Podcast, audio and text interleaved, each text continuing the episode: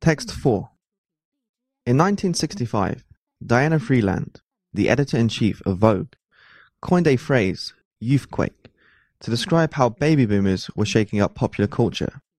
Today, the developed world is in the early stages of a grayquake.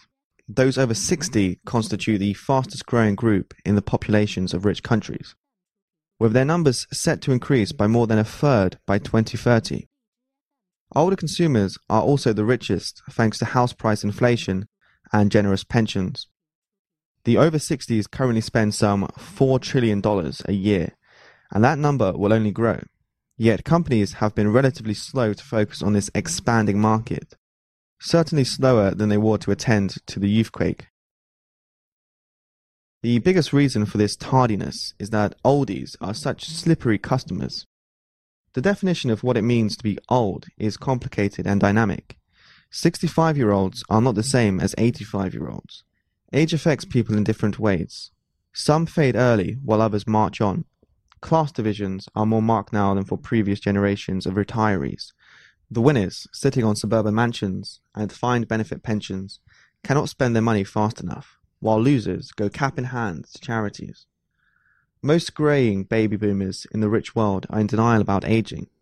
sixty-one percent say that they feel at least nine years younger than their chronological age.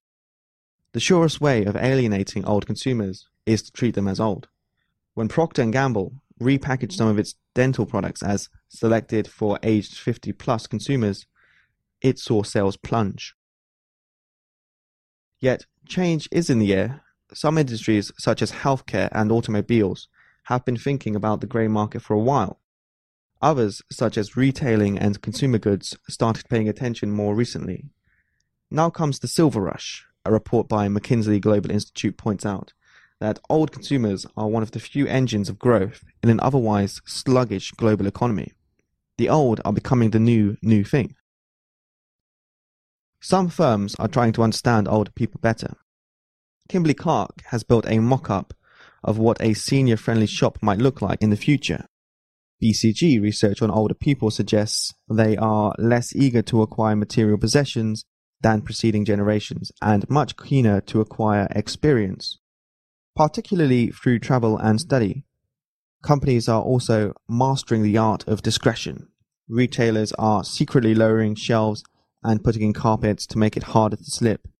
Car firms don't make a song and dance about the fact that old people with stiff necks and fading vision will benefit disproportionately from self-parking cars. Baby boomers have spent their lives making noise and demanding attention. They are not going to stop now.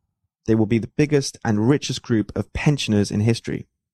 They will also be the longest lived. The baby boomers have changed everything they have touched since their teenage years, leaving behind them a trail of inventions from pop culture to two-career families.